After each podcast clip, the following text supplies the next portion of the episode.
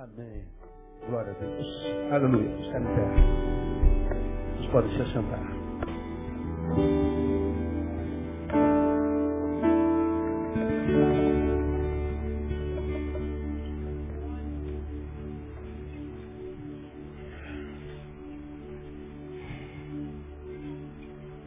Abre tua Bíblia. Segunda Reis, capítulo 5. Segunda Reis, capítulo 5, registra, dentre outras coisas, a história de Naamã, que você já conhece bem, já falei tanto sobre Naamã. Ah, me permita fazê-lo mais uma vez nesses minutos que nos sobram. Eu queria ler só o versículo primeiro. A história toda vocês já conhecem. Quero situá-los já já, né? Mas começa assim, ó. Ora, Naamã, chefe do exército do rei da Síria, era um grande homem diante do seu senhor, de muito respeito, porque por ele o Senhor dera livramento aos sírios. Era homem valente, porém leproso. Diga, leproso. Então, essa é a história de Naamã. Naamã era chefe do maior general, uma, do maior exército que havia no planeta naquele instante. O exército sírio. E o exército sírio era um exército inimigo de Israel. A história do general é a história do general inimigo. Mas a despeito de ser inimigo, era um general que Deus havia usado. Era inimigo do povo de Deus, mas não de Deus propriamente dito. Deus usou em alguns momentos importantes na história, quando Deus queria operar algumas coisas, inclusive castigar o seu povo, usou alguns dos seus inimigos, inimigos do povo. Deus não tem é, filho só entre os nossos amigos, Deus tem filho entre os nossos inimigos. Nós não somos a referência do que é bom, do que é mal no planeta. Bom e mal num homem finito como nós é questão de ponto de vista. Nós muitas vezes esquecemos disso, achamos que quem está do nosso lado é bom e o mal está sempre do lado de lá. Nem sempre, isso é do nosso ponto de vista. Do lado de lá, bom é eles, mal somos nós. Então, mal e bem em nós que somos finitos e caídos, é uma questão de ponto de vista. Então, Naamã era general do exército inimigo de Israel. Não quer dizer que no general do exército inimigo não haja honra, não haja verdade, não haja sinceridade. Ele só não fazia parte do nosso time. É como quem vai jogar Brasil e Argentina. Quem é o inimigo? Qual é o time do diabo? É o Brasil ou a Argentina? Agora, viajemos para a Argentina e perguntemos qual é o time do capeta? É o amarelinho. Não é? O inferno não é vermelho, é amarelo. Essa é a visão do, do argentino. Agora, nós podemos ser brasileiros que transcendam a amarelice da camisa e dizer há muita gente boa na Argentina. Como os, é, os da faixa de Gaza dizem sobre israelenses. Há muita gente boa entre os israelenses. Como os israelenses digam, dizem sobre os palestinos. Há muita gente boa sobre os palestinos. É como os cristãos falam sobre os, os do Islã. Há muita gente maneira, boa entre os muçulmanos. E os muçulmanos dizem há muita gente boa entre os cristãos. Mas evidentemente existem muitos cristãos que dizem todos os muçulmanos são do capeta. Como existem muçulmanos que todos dizem todo cristão é do capeta. Matemos-los. Questão de ponto de vista. Não é uma questão existencial. Então, esse relato de Namanca, de, de 2 Reis capítulo 1, é o relato de um homem que era é, um dos mais poderosos da terra, comandava um dos mais poderosos exércitos da terra, diz que ele era chefe desse exército, diz mais, era um grande homem diante do seu Senhor, era amado, respeitado, de muito respeito, diz, diz o texto, porque por ele o Senhor dera livramento aos sírios. Diz que ele era homem valente, a despeito dessa biografia toda, ele tinha um defeito. Qual era o defeito dele? Ele era leproso. Era aquele camarada que tinha uma farda que por lado de fora tinha quilos de medalhas, de tanta honra e vitória. Mas quando ele tirava a farda, por dentro que sobrava era ferida. Do lado de fora, ele causava inveja em quem o via. Do lado de dentro, ele morria de angústia. Se ele pudesse, ele nunca mais tiraria aquela farda, porque toda vez que ele ia ao banheiro, se visse no espelho, evidentemente é, não existiam espelhos naquela época ainda, acredito eu, não sei quando é que o espelho apareceu. É, vamos imaginar que ele tivesse hoje, quando ele chegava em casa, ele via aquela farda bonita, com quilos de medalhas. Se ele pudesse, ele dormiria com a farda, acordaria com a farda. Mas não dava para dormir com medalhas, ele tinha que chegar diante do espelho, tirar a farda, e quando ele tirava, aquela honra toda caía por terra e o que sobressaía era lepra. Lepra. Bom, ele caminhou com essa lepra por muito tempo, dentro da farda. Ele caminhou se, se, se, se gabando da farda por muito tempo, se honrando da farda por muito tempo.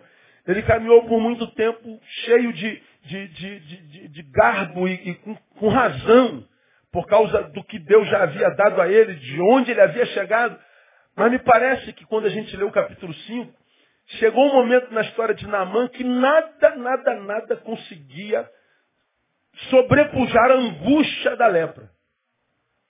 Certamente Naamã já havia buscado eh, cura em todos os cantos, em todos os médicos, em todos os curandeiros, em todo lugar. Ninguém conseguiu. Aí aconteceu, diz o texto, que numa das investidas da Síria contra Israel, ele levou uma menina como escrava para trabalhar em casa, para ajudar a patroa. A menina conhecia os trâmites da casa e via que o grande general do lado de fora do lado de dentro era um menino que chorava de dor, que chorava de angústia. A menina percebeu que do lado de fora era uma coisa, do lado de dentro outra. Uma menina que, a despeito de ter sido levada como escrava, estava longe da família, da casa, da nação, sem salário, sem nada, era escrava. A despeito da sua condição, ela se enche de compaixão pelo general e procura sua esposa. Diz o texto assim, patroa, Pô, estou vendo a angústia do patrão.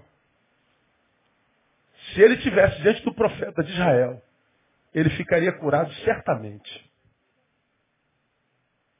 Como quem diz, eu já vi ele passar por todos os médicos, todos os curandeiros, por todas as religiões, ninguém deu cabo. Olha, eu garanto a senhora, se ele estiver diante do profeta em Israel, ele é curado. Aí, à noite, ele chega em casa, a patroa diz, amor, sabe aquela menina que você trouxe lá de Israel? Ela falou, que tem um profeta em Israel que se você for diante dele, ela disse, certamente você vai ser curado. Pô, a esperança vem, né? Só que ele não procura o profeta, ele procura o seu rei. O seu chefe diz, chefe, majestade, eu tenho uma empregada em casa que eu trouxe lá de Israel que disse que se eu for diante do, do profeta ele me cura. O que, que o rei faz? Escreve uma carta para o rei de Israel, não é para o profeta. Diz assim, assim que chegar Naamã e, dá o currículo do cara todinho, ah, eu quero que você o cure. O rei recebe a carta e diz assim, poxa, tá vendo como é que ele está buscando razão para continuar na guerra? Sou eu Deus para curar lepra? Tem cura para lepra? Ele sabe que lepra não tem cura. Como é que ele manda na mão para eu curar? Isso é mais uma razão para a gente entrar em guerra de novo. Aí o profeta fica sabendo que o rei da Síria mandou uma carta para o rei de Israel e diz assim, ele mandou falar para o rei de Israel, rei, manda Naamã vir ter comigo, e ele saberá que há profeta em Israel. Naamã recebe o recado, o que, que ele faz? Enche um monte de cavalos e mulas com ouro, com prata, com bens materiais, com dinheiro, com tudo que tem valor, e vai para na porta do profeta. Chega aquela comitiva. E o grande e famoso general está lá na, na porta do profeta, numa, numa cabana. Aí você conhece a história, né? O profeta, então, usa então o seu secretário, Gezi. Que vem e fala assim, profeta, ó, o cara está aí fora com, a, com o exército todinho. Aí Eliseu estava dentro da cabana, nem sai para falar com o general e fala assim para Gezi, Gezi, manda o general tomar banho. O problema dele é banho. Como que ele fala isso? Manda ele mergulhar sete vezes no Rio Jordão. O problema dele é banho. Como é que o general fica? Fica irado, fica bravo, fica. Nossa, ele, ele fica possesso. Quem esse cara pensa que é? Estou pensando que ele vai sair e ficar orgulhoso porque está recebendo um grande general na porta dele. Esse cara nem sai para falar comigo, nem vejo a cara dele. E ainda me manda me banhar em, no Jordão. Não tem rios melhores lá na minha região. Eu não vou banhar nada, eu não quero saber dele. O general sai bravo porque Geazi, o secretário, manda o general tomar banho. Aí quando o general vai embora, aparece mais um, agora um soldadinho e toca assim nele e fala assim, pô chefe, perdão. Se o profeta tivesse mandado um negócio difícil, o senhor não ia fazer? Ainda mais mandando tomar banho. Toma banho. Se senhor tem alguma coisa contra a água, vai lá, mergulha. Toma um banhozinho. Aí o, o, o, o general não tinha mais para onde correr. Ouve o soldado e ele mergulha uma vez. Nada. Quantas vezes tinha que mergulhar? Sete. Duas vezes nada. Aí o general começa, meu Deus, eu estou pagando mico. Nossa, só, não aconteceu nenhuma ferida curada.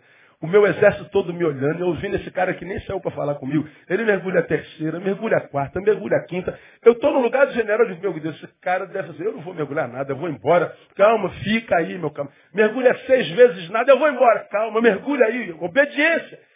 Aí ele mergulha na sétima vez. Diz que quando ele levanta da sétima vez, a pele dele está igual a pele de criança. Limpa. 100% purificada.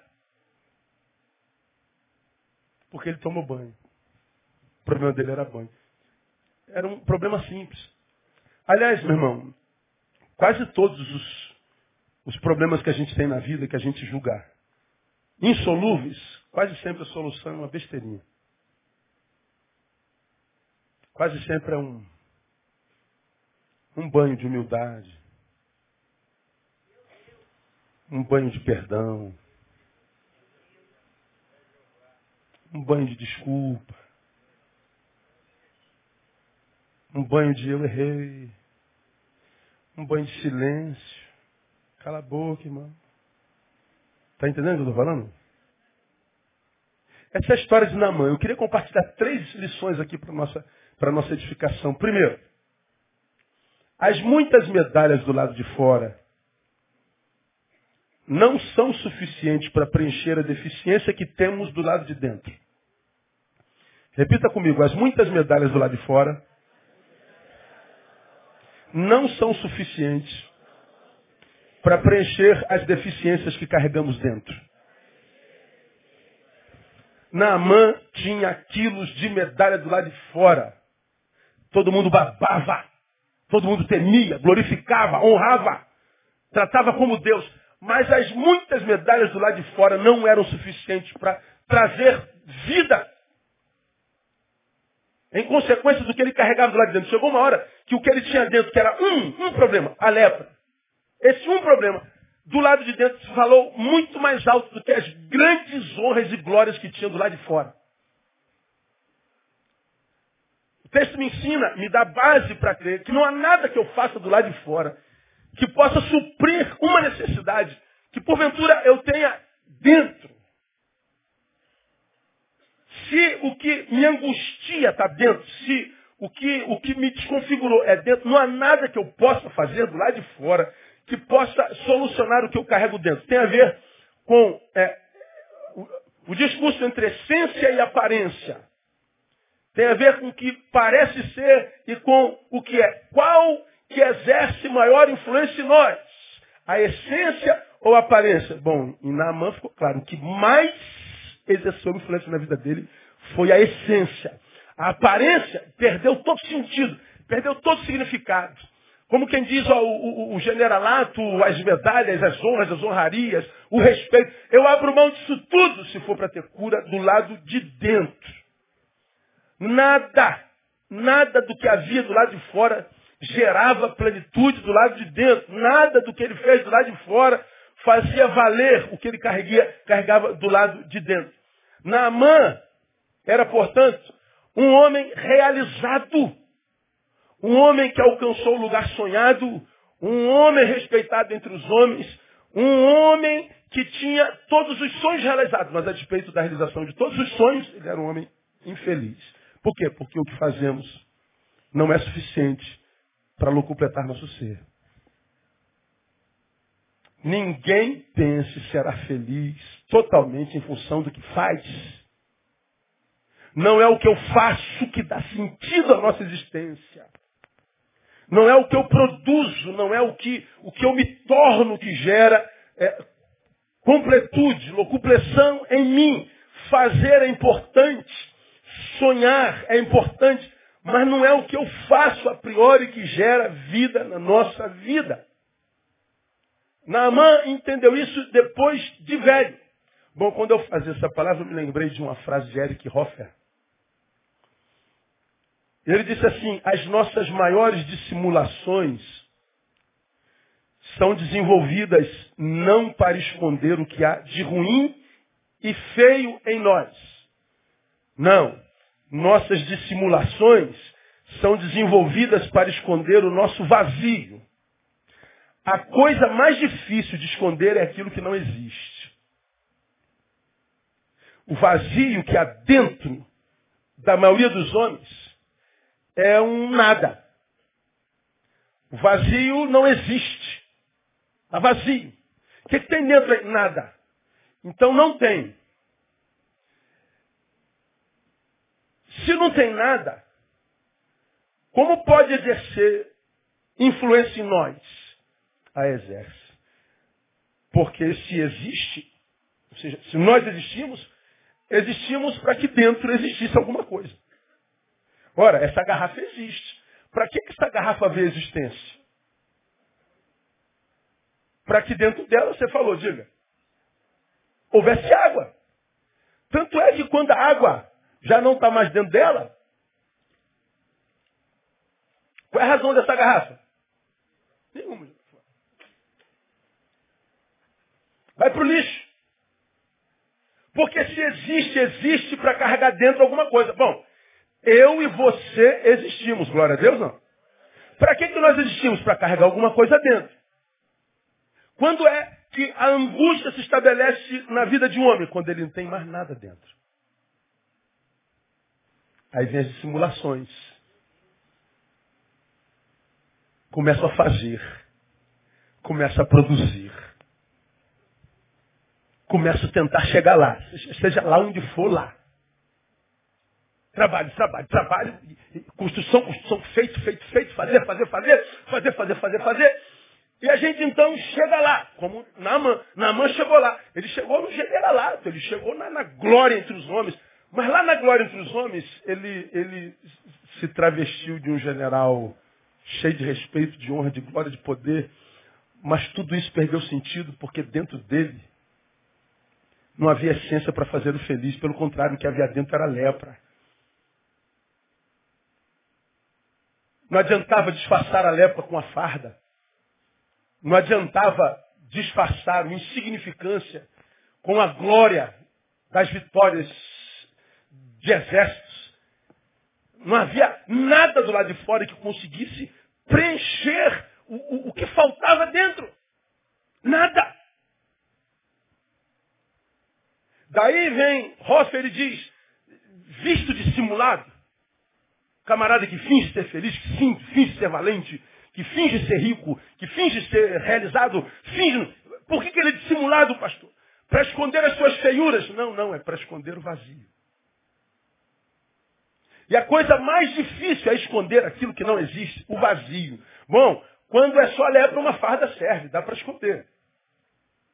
Quando é, é, é, por exemplo, eu estava vindo de, de, de viagem segunda-feira, Aí na fila tinha, tinha, tinha uma pessoa com a cara toda inchada, era noite, e com óculos escuros gigante. Aí a boca estava inchada, a testa estava inchada, cheia de hematoma no rosto. E, e, ela passou com óculos gigante, né? Aí todo mundo ficava, não tinha como não olhar, era um negócio bizarro demais. Por acaso ela sentou do meu lado, eu num corredor, ela no outro corredor. Aí teve uma hora que ela mexeu no cabelo, aí eu vi os pontos aqui, ó circundando as orelhas. O que, que ela tinha feito? Plástica. Aí estava cheio de hematoma. Aí ela aqui do meu lado, ela chama a aeromoça e fala assim, moça, será que consegue um outro lugar para mim? Eu queria sentar no cantinho, eu acabei de fazer plástica. Eu tenho medo de alguém passar aqui no corredor, esbarrar em mim, eu estou toda inchada, estou cheio de hematoma. E eu estou ouvindo como um bom fofoqueiro. Não tinha como não ouvir.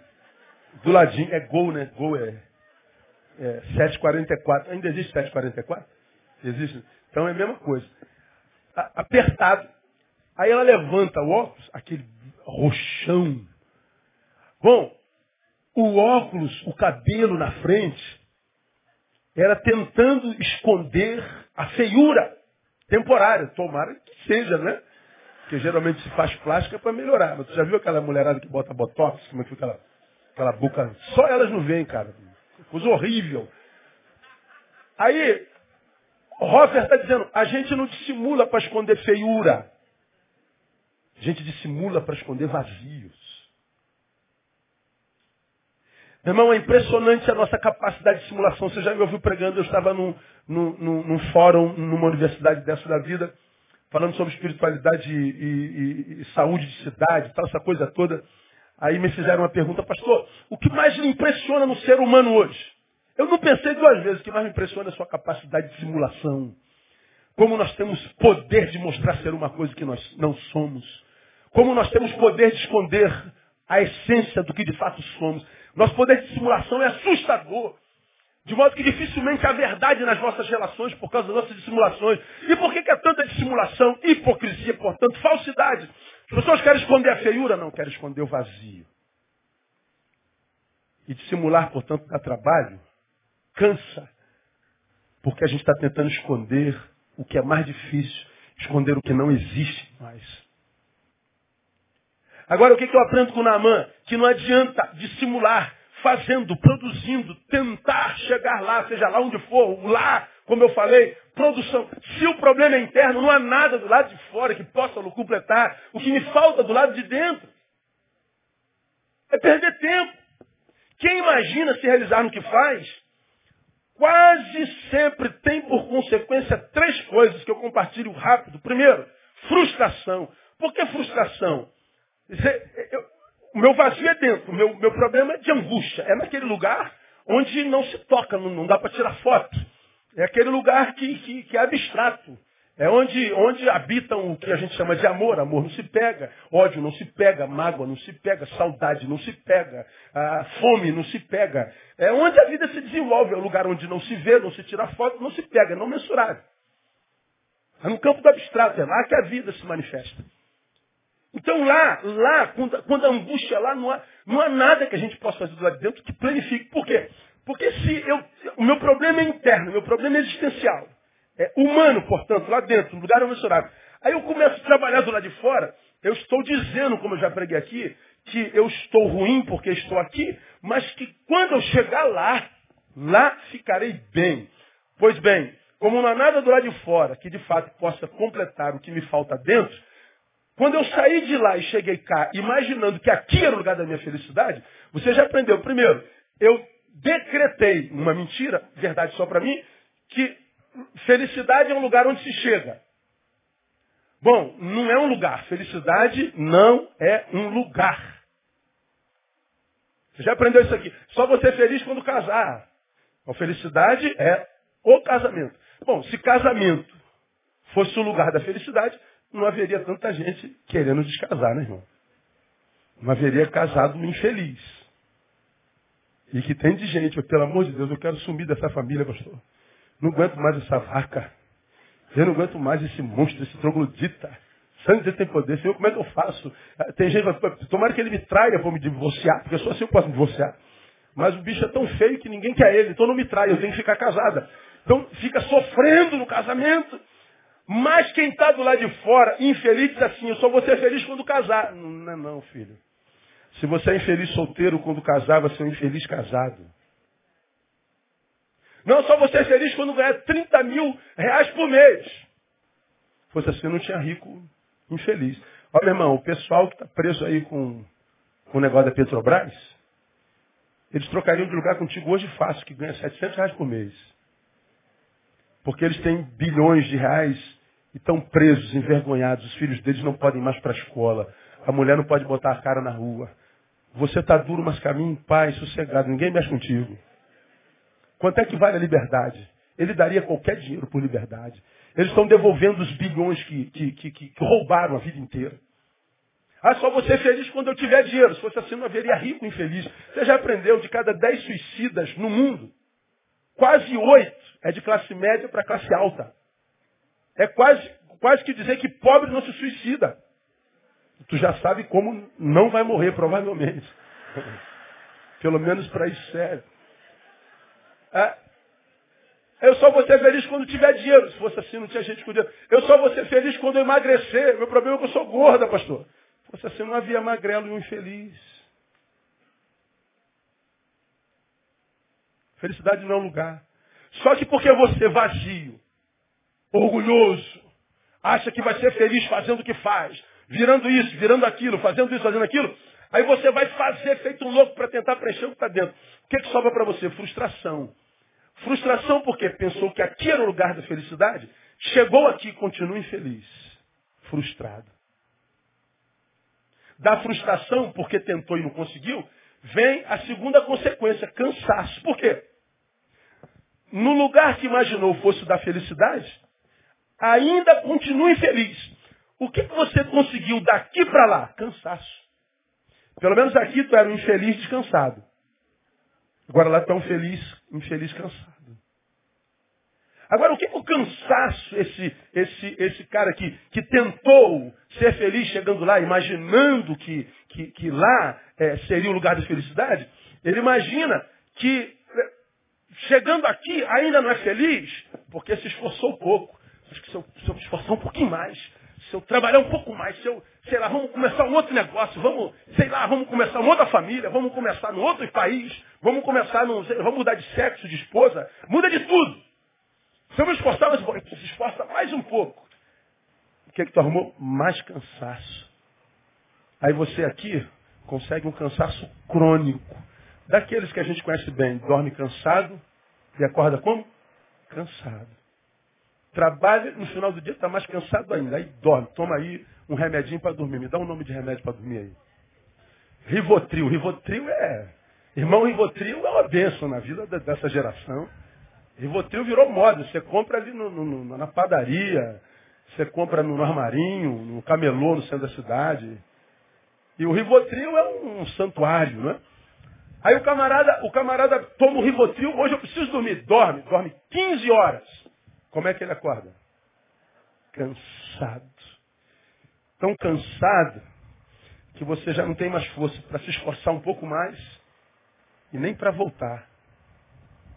Ele se prostra. Quanta gente prostrada. Porque está tentando preencher o vazio fazendo. Fazendo. Frustração, cansaço crônico. Bora, depois do cansaço crônico vem a terceira consequência. Interrupção existencial. Ah, eu estava eu, eu, eu mal. Tentei ser feliz, não consegui, me cansei. Preciso me esforçar um pouco mais. Me esforcei, me cansei mais.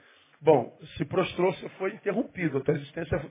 Então, você foi interditado pela vida. Você foi interditado. Agora, como é que essa interrupção existencial acontece? Primeiro, interrompe-se a nossa alegria. Não há nada que te alegre mais.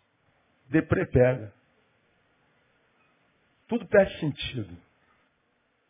O trabalho que você fez igual um louco, estudou, feito um condenado, meu irmão, vendeu almoço para poder jantar. É, é latiu para economizar cachorro, como o nego diz. Ah, para tentar conseguir o teu sonho. Hoje você está lá no lugar que você sonhou. Mas no lugar que você sonhou, você não consegue ser feliz.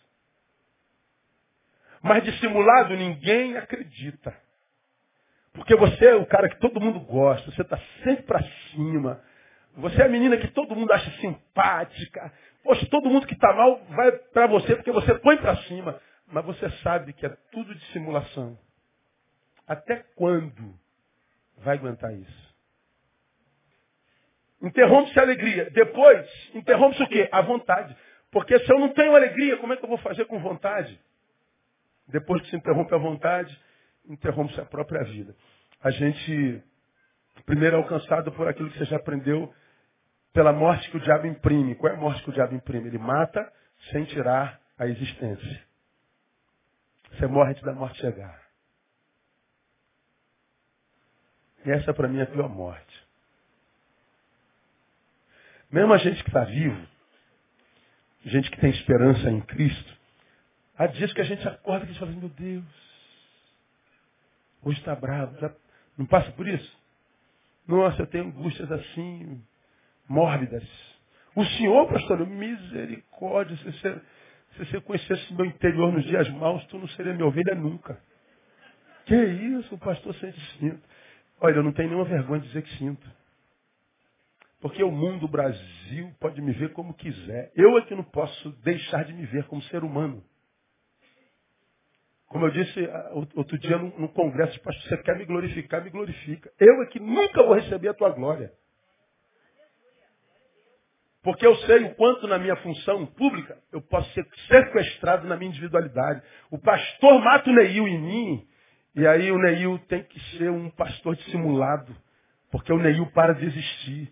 Como o engenheiro para, para é, é, é, sequestra o João que você é, como a, a, médica sequestra a Marta que você é, como o jogador de futebol sequestra o, o Carlos que você é, como o empreiteiro sequestra o Douglas que você é, como, como o desempregado sequestra o Roberto que você é. Ou seja, o que nós fazemos sequestra nossa identidade. E como Deus não conhece engenheiro, pastor, médico, só conhece Neil, Marta, Maria, João, só conhece ser humano gerado no seu coração, ah, quando esse deixa de existir pelo feito, ah, acabou, irmão. O que sobra é dissimulação. É tentar esconder o vazio, esconder o que não existe. Isso cansa demais. Tentar viver dissimuladamente, tentar é, é, manter a mentira na qual se tornou porque na mentira na qual se tornou, recebeu glória como Naamã, recebeu honra como Naamã, recebeu ascensão como Naamã, é, teve, teve bônus dessa mentira na qual se tornou. Bom, depois para deixar de ser isso aqui dá trabalho demais. O problema é que quando a gente vende uma mentira, o resto da nossa força é para manter essa mentira de pé. E o que cansa é a força que a gente despende para manutenir essa imagem mentirosa. Que só eu e você, a respeito de nós mesmos, sabemos. Quem está entendendo? Eu estou entendendo, pastor. Então, mais uma vez para a gente gravar, as muitas medalhas do lado de fora não são suficientes para preencher a deficiência que carregamos dentro. Então, meu irmão, não pensa que é no que você faz que você vai encontrar significância. Fazer é importante, mas não é imprescindível não. Segunda lição. A impossibilidade da cura em muitos doentes que a desejam encontra neles mesmos a sua maior causa. Repita após mim. A impossibilidade da cura em muitos doentes que a desejam, encontra neles mesmos a sua maior causa. Bom, eu sou um doente que quero cura. E por que você não toma posse da cura? Por causa de mim mesmo. Eu sou o problema para minha cura. O doente é o problema da sua cura. Naamã quase sai sem a sua cura. E por que que Naamã quase sai sem a sua cura. Por razões óbvias. Não é porque faltava poder em Deus para curá-lo. Não é porque faltava vontade em Deus para curá-lo. Não é porque faltava autoridade no profeta para curá-lo. Mas por que que Naaman quase que sai sem a cura? Por causa do orgulho. Toma banho, general. Mergulha aí. Olha que coisa interessante. Aonde é que o milagre começou? Me lembrem aí. Me lembrem. Aonde? Na menininha escrava que está lá dentro. Vamos imaginar uma neguinha, pequenininha, que o negro que era escravo, não é? Está lá, uma porcariazinha. Mas aonde que começou o milagre? Na humildade da menina. Patroa, ó, quem sou eu, viu? Mas se o, se, se o general tivesse diante do profeta, ó, começou na neguinha.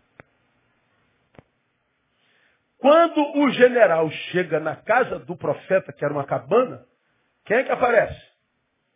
Geazi, o secretário, molequinho. Ô general, o profeta está ocupado, não pode falar com o senhor não.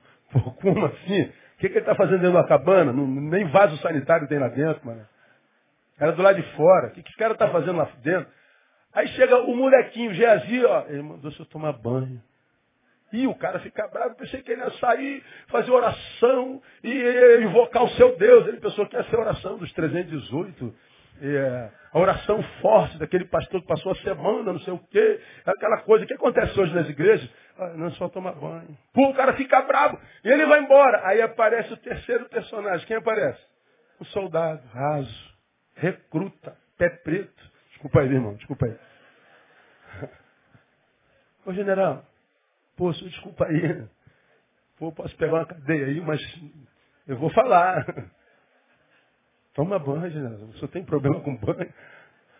Ó, começou na menininha lá atrás, passou pelo molequinho do profeta e terminou no soldado.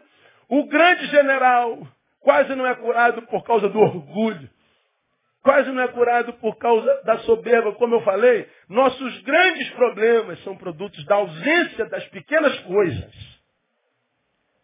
Nossos grandes problemas são oriundos da ausência de pequenas atitudes. Por que, que os casamentos começam a acabar? Porque começa a acabar o bom dia, amor. Amor, indo, tá? Vai chegar tarde? Amor, vou chegar mais tarde hoje, tá? Qualquer coisa liga para tal telefone. Chegou a noite? Boa noite, amor. Como é que foi seu dia? Beijinho, beijinho. Estalinho. Começa a acabar isso, começa a acabar o casamento. Gente está assistindo televisão, deita no colo do outro, enquanto deita, ó, cafuné, tirando a caspa da cabeça. Diz que não é bom, cara. Pelo amor de Deus, cara. Passa a mão nas costas, unha nas costas, pelo amor de Deus. No céu vai ter coceira de costa, tem que ter. Hã?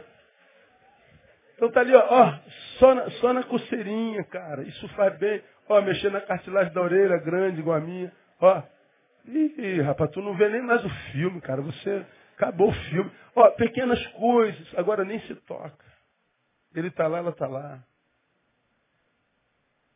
Tá fazendo almoço, não dá uma bolinha, não dá uma agarradinha por trás, não dá uma cheirada no, no, no, no, no pescoço.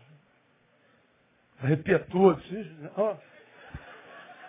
Pequenas coisas. É falta do perdão, amor. Poxa, pô, fui infeliz no que eu falei. Pisei na bola, me perdoa aí, desculpa aí. E aí ela ou ele vomita. Ah, escuta, silêncio. Ela está certa, voltando para fora, ela está vomitando, isso é um vômito psicológico. Isso faz bem para a alma. É igual o vômito comum, você embrulhou o estômago, passou mal, vomita. O vômito é feio, fedorento, constrangedor, mas depois que vomita, melhor. Deixa vomitar. Aí é ruim, chato, feio, fedorento, eu vi tudo, mas faz bem. Respeita o vômito do outro. Mas não, as pequenas atitudes vão sumindo, os grandes problemas vão se avolumando. Ou seja, o grande problema é a ausência das pequenas coisas. Então, o problema grande que eu tenho, o que, que é? É o que não existe. Faltou o obrigado, o perdão, o beijinho, o cafuné. Então foi crescendo o vazio. E aí a gente começa a dissimular um casamento feliz. O nosso casamento morre, mas a gente chega na igreja, dá a mão para o outro, Pai do Senhor. Tudo bem, amados? Pai do Senhor. Olha que casamento lindo. Mentira. Amizades acabam porque a gente não se fala mais pelo telefone, mesmo que está longe. A gente não se comunica mais, a gente sai. No... A vida, ela se torna insuportável. Não é porque a vida é insuportável. Ela se torna insuportável porque os alicerces que são construídos por pequenos tijolos, os alicerces são construídos por pequenas pedrinhas de gentileza, de bondade, de solidariedade, de utilidade. Elas vão inexistindo, nossos alicerces perdem consistência e nosso prédio cai. Qual era o problema de Naamã? Banho. Quase sempre adoecemos por falta de pequenas coisas como, três exemplos, humildade, simplicidade. Qual é a causa da ausência de simplicidade? Nós esquecemos nossa origem. Ninguém começou grande, cara. Você pode estar aqui hoje ganhando 70 mil reais por mês. Tu é um engenheiro, dono de uma empreiteira. Tu é empresário, tu tem um carro de 300 mil reais. Mas olha lá para trás o seu mané. Vê de onde você veio. É igual lá na Barra e Recreio, os emergentes. Ou gente besta emergente. O rico que é rico de berço é gente boa, é simples. Agora o pobre que ficou rico que é uma desgraça, meu. Ele se esquece da origem dele, ele acha que é rico de. O cara, o, o nome, o nome da pessoa, o, o, vizinho, como é seu nome? Ela diz assim, é Mary Rockefeller. Mas tu vai lá na, na, na certidão, é Mary Rockefeller da Silva. Da Cunha. Igual teve o mesmo. Se teu nome tem Y, você é pobre.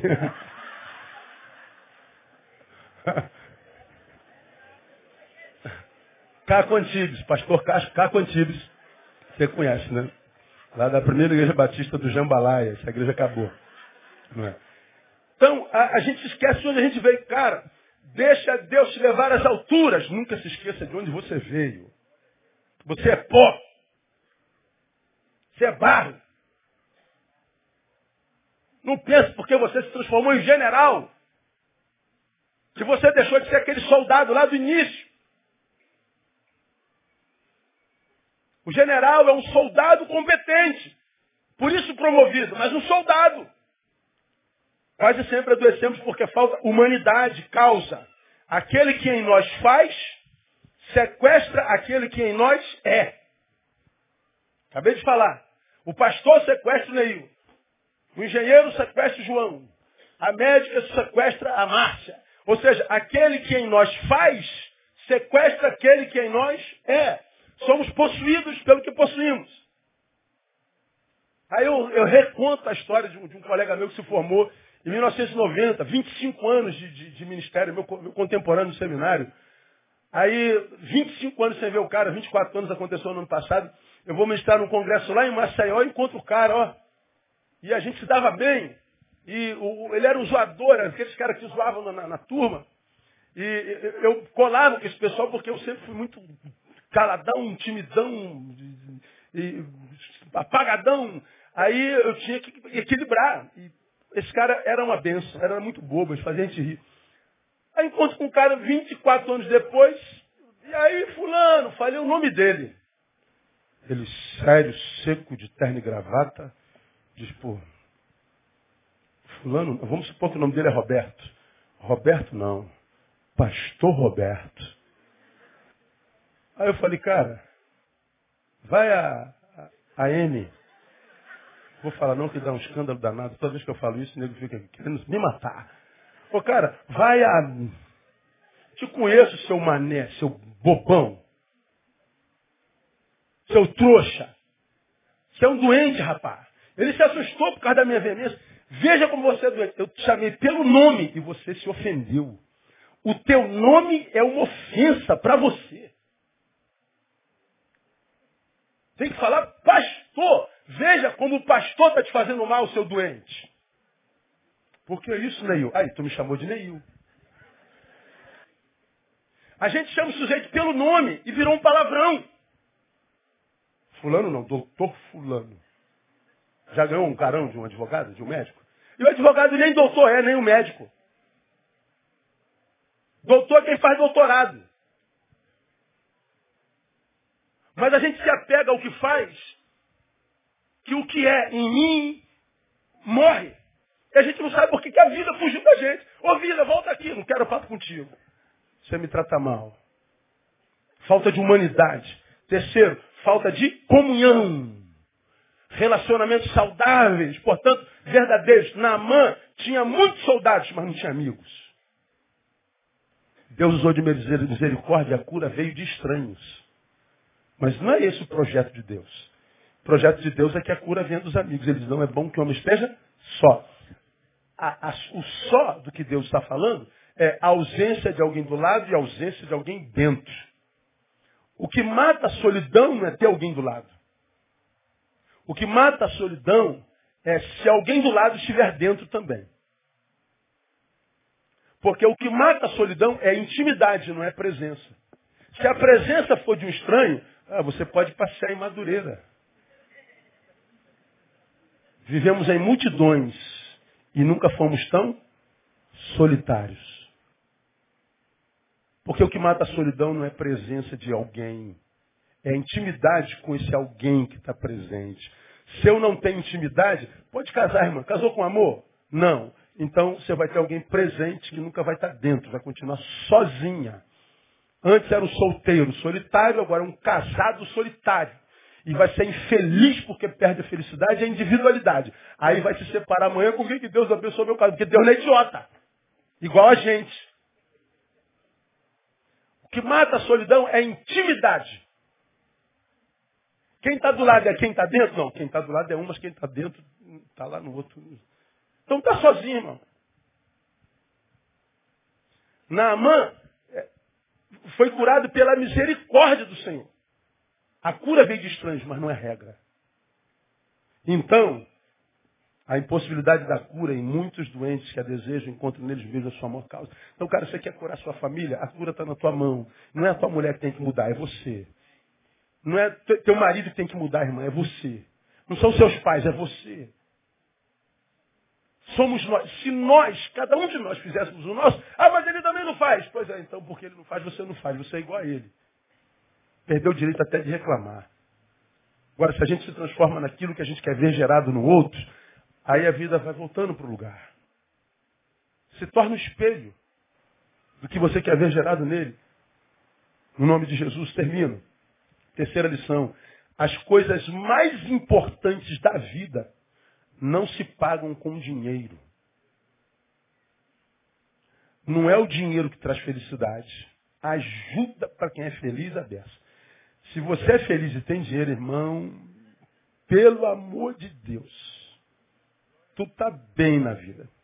Agora, se tu é infeliz, o dinheiro é bobagem. Aí eu vou fazer uma viagem para Maricá. Legal. Voltou? Está feliz? Não, sou um infeliz que viajou para Maricá. Não, é porque eu fui para Maricá, agora eu vou para Búzios. Ah, legal. Voltou. Como é que tá? Continuo infeliz. Não, é porque eu fui para Búzios, então eu vou para eu vou para Floripa. Legal. Rodou Floripa toda? Rodou. Nordeste todo? Rodou. Voltou. Como é que tá? Infeliz? Ah, não, então vou para os Estados Unidos. Vai, vai para Miami, lindo. Passa, passa pela Lua Harley Davidson e vai de, Miami até West Palm Beach. Vai pela Orla, passando por Monte Rei, por Boca Raton, vai até lá em cima. Quando chegar lá em West Palm Beach, toma lá um, um, uma, uma, uma, paradinha lá no, no, no, no restaurante do B.B. King, que morreu ontem, anteontem. Mas você vai ter que voltar, não vai? Voltou feliz? Não, você é um infeliz viajado. Não, porque eu não fui para a Europa. Você foi para a Europa, legal. Depois da Europa voltar infeliz. Rodou o planeta. Agora vai para onde? Eu não vou para Marte, não. Para Marte ainda não tem, irmão. Não tem. Existe o feliz que não viaja, o feliz, infeliz que viaja. Todo mundo que vai tem que voltar. Todo mundo que vai fazer tem que parar de fazer um momento. Já aprendeu aqui, guarda isso, felicidade não tem a ver com o lugar onde eu vou, nem com o que eu faço lá. Felicidade tem a ver com o lugar para o qual eu volto e com quem me espera cá. Felicidade é um caminho de volta. Todo mundo que vai tem que voltar. Para onde voltou tem felicidade? Então tu pode ir para onde você quiser. Se não for para o céu, você vai estar infeliz. Bobagem, é, é, é bobagem. O dinheiro só ajuda para qualificar a felicidade de quem já é feliz. Agora, quem é infeliz, bobagem, vai ter que dissimular. Vai ter que matar todo mundo de inveja, ir para Miami se fotografar, botar no Face. Vai ter que ir para a Europa fotografar, botar no Face. Vai ter que comer em Nova York, botar no Face. Todo mundo morre de inveja, escreve lá, se sentindo feliz. Mas você sabe que está infeliz, sozinho, sozinha. Que preferia estar tá comendo churrasquinho do pitico com amor do que comendo no Carmine, em Nova York, sozinho. Preferia estar no, no Cine Madureira, vendo, sei lá, um filme brasileiro qualquer desse, do que estar na, na ópera lá no, no, em Nova York. lá. Felicidade é caminho de retorno. Felicidade verdadeira não se fotografa. Não se grava. Não se vê, é, habita. Naamã imaginou que a sua cura seria comprada com ouro, né? Ele leva muito ouro, muita prata, muito tudo para comprar o profeta. O profeta vai me abençoar com gosto, porque eu estou levando muito ouro e prata. O profeta toma banho, filho. Nem vi o que você trouxe, teu problema é interno. Bom, eu estou pregando, e eu sei que o Espírito Santo está traduzindo no teu coração o que, que você precisa. Então levanta daqui com essa palavra. Se você tiver que se mergulhar num arrependimento, arrependa-se. Mas mergulhe sete vezes até que o arrependimento produza mudança. Se tiver que se mergulhar no perdão, mas perdoa sete vezes. Não, perdão tem que ser sete vezes sete. Não, perdão tem que ser setenta vezes sete. Tem que ser quatrocentos e quantos mergulhos? Quatrocentos e noventa. Tem que mergulhar na simplicidade. Simplifique-se. Na humildade. Humilhe-se. É simples. Chega lá em casa, cara. Pede perdão. Chega lá, a mulher em casa e diz, eu não quero mais ser assim, me perdoe. Teve um, um retiro de casais que nós fizemos, eu ministrei. Depois que eu ministrei, eu pedi para que os casais se separassem. E a palavra que eu dei foi o seguinte, marido, você não tem noção de quanto tua mulher carrega amargura pelo que você já fez ela a vida inteira, é que ela se silencia para não se machucar. Mas você não tem noção de quanto mal você já fez sua mãe mulher. Você não tem noção de quanta tristeza você já plantou no coração do teu marido. Com muita dúvida se eu fazia o que eu quis fazer naquela manhã, mas fiz assim mesmo. Disse, Senhor, eu pago o preço que tiver que pagar. Eu falei, eu queria que vocês saíssem todos, cada um para um canto desse hotel gigante. E perguntasse ao outro, tem muita ferida dentro de você que eu plantei? Meu irmão. Quando eles começaram a falar, tu via casais gemendo, gritando, urrando. Falei, meu Deus, será que eu vi besteira? Senti paz no meu coração, não me não, meu filho. É obra minha. Porque depois que a gente descobriu o que havia de ruim dentro plantado pelo outro, ou seja, pelo nosso amor, porque havia amor, houve perdão. E naquela manhã muitos casais curados mergulharam no perdão. Então você está aí, cara, com a vida toda embaralhada, toda enrolada, e você não entende, meu Deus, o que está acontecendo? Cara, você precisa mergulhar em algum rio. Eu não sei qual rio. Mas você sabe. Mergulhe. Não se submeta a, aos outros que querem te mergulhar em rios deles. Quanta gente querendo mergulhar a gente nas águas deles. Você tem que ser assim, você tem que fazer assado. Você não pode ser assim. Pô, manda todo mundo se catar, irmão. Anule o poder que o outro tem em você, que a opinião dele tem em você. Seja livre. Mas mergulhe nas águas que saram. As águas que curaram na mão foram as águas do orgulho. Ele mergulhou naquelas águas, ele saiu limpo. Tão desapegado de tudo que levou para Eliseu, que ele estava voltando com aquela riqueza toda. Foi o coração de Geazi que se encheu de soberba, de, de ganância. O que, que Geazi fez? Ei, general, não volta com isso aí não. Ó, oh, o, o profeta mudou de ideia, ele quer riqueza. Ah é? Então pode levar. Geazi pegou a riqueza todinha, escondeu no canto, lá no outro terreno, aí voltou para a cabana do profeta, todo bobinho. Quando ele entra, o profeta fala assim, o que está pegando, cara? O que, que você fez? Deus já tinha revelado o profeta que ele pegou a riqueza que não era para pegar. Sabe o que aconteceu com Gezi? A lepra de Naamã pegou em Gezi. Ele era um menino saudável, duro. Agora ele é um menino doente, rico. Porque trocou o que tem valor pelo que tem preço. Trocou a saúde pela riqueza. Tanta gente trocando família pelo trabalho. A parceria do filho por riqueza, por hora extra. Que...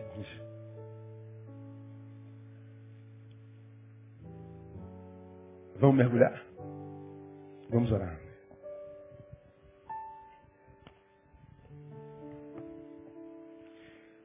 Ó Deus, eu sei que do trono do Senhor fluem muitos rios. E a tua palavra diz que são rios de águas que saram.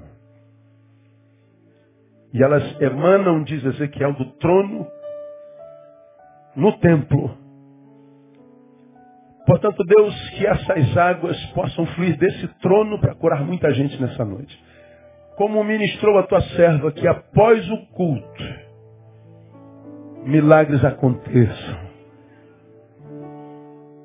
Que na mães aqui presentes saiam daqui refletindo nessa palavra para mergulhar nas águas que ele sabe precisa mergulhar.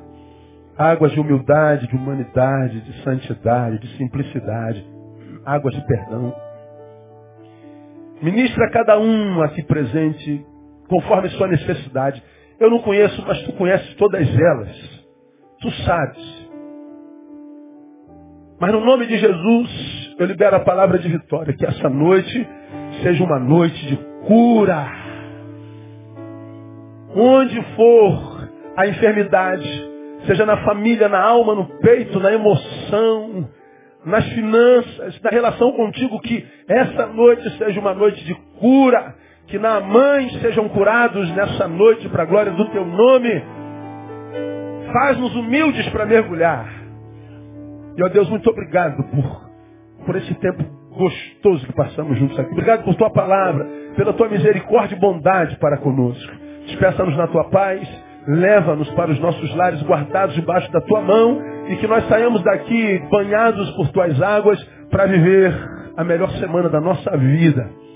Seja assim, porque nós oramos e o fazemos no nome de Jesus, nosso Senhor que reina. Amém e aleluia. Vamos aplaudir ao Senhor forte. Aleluia.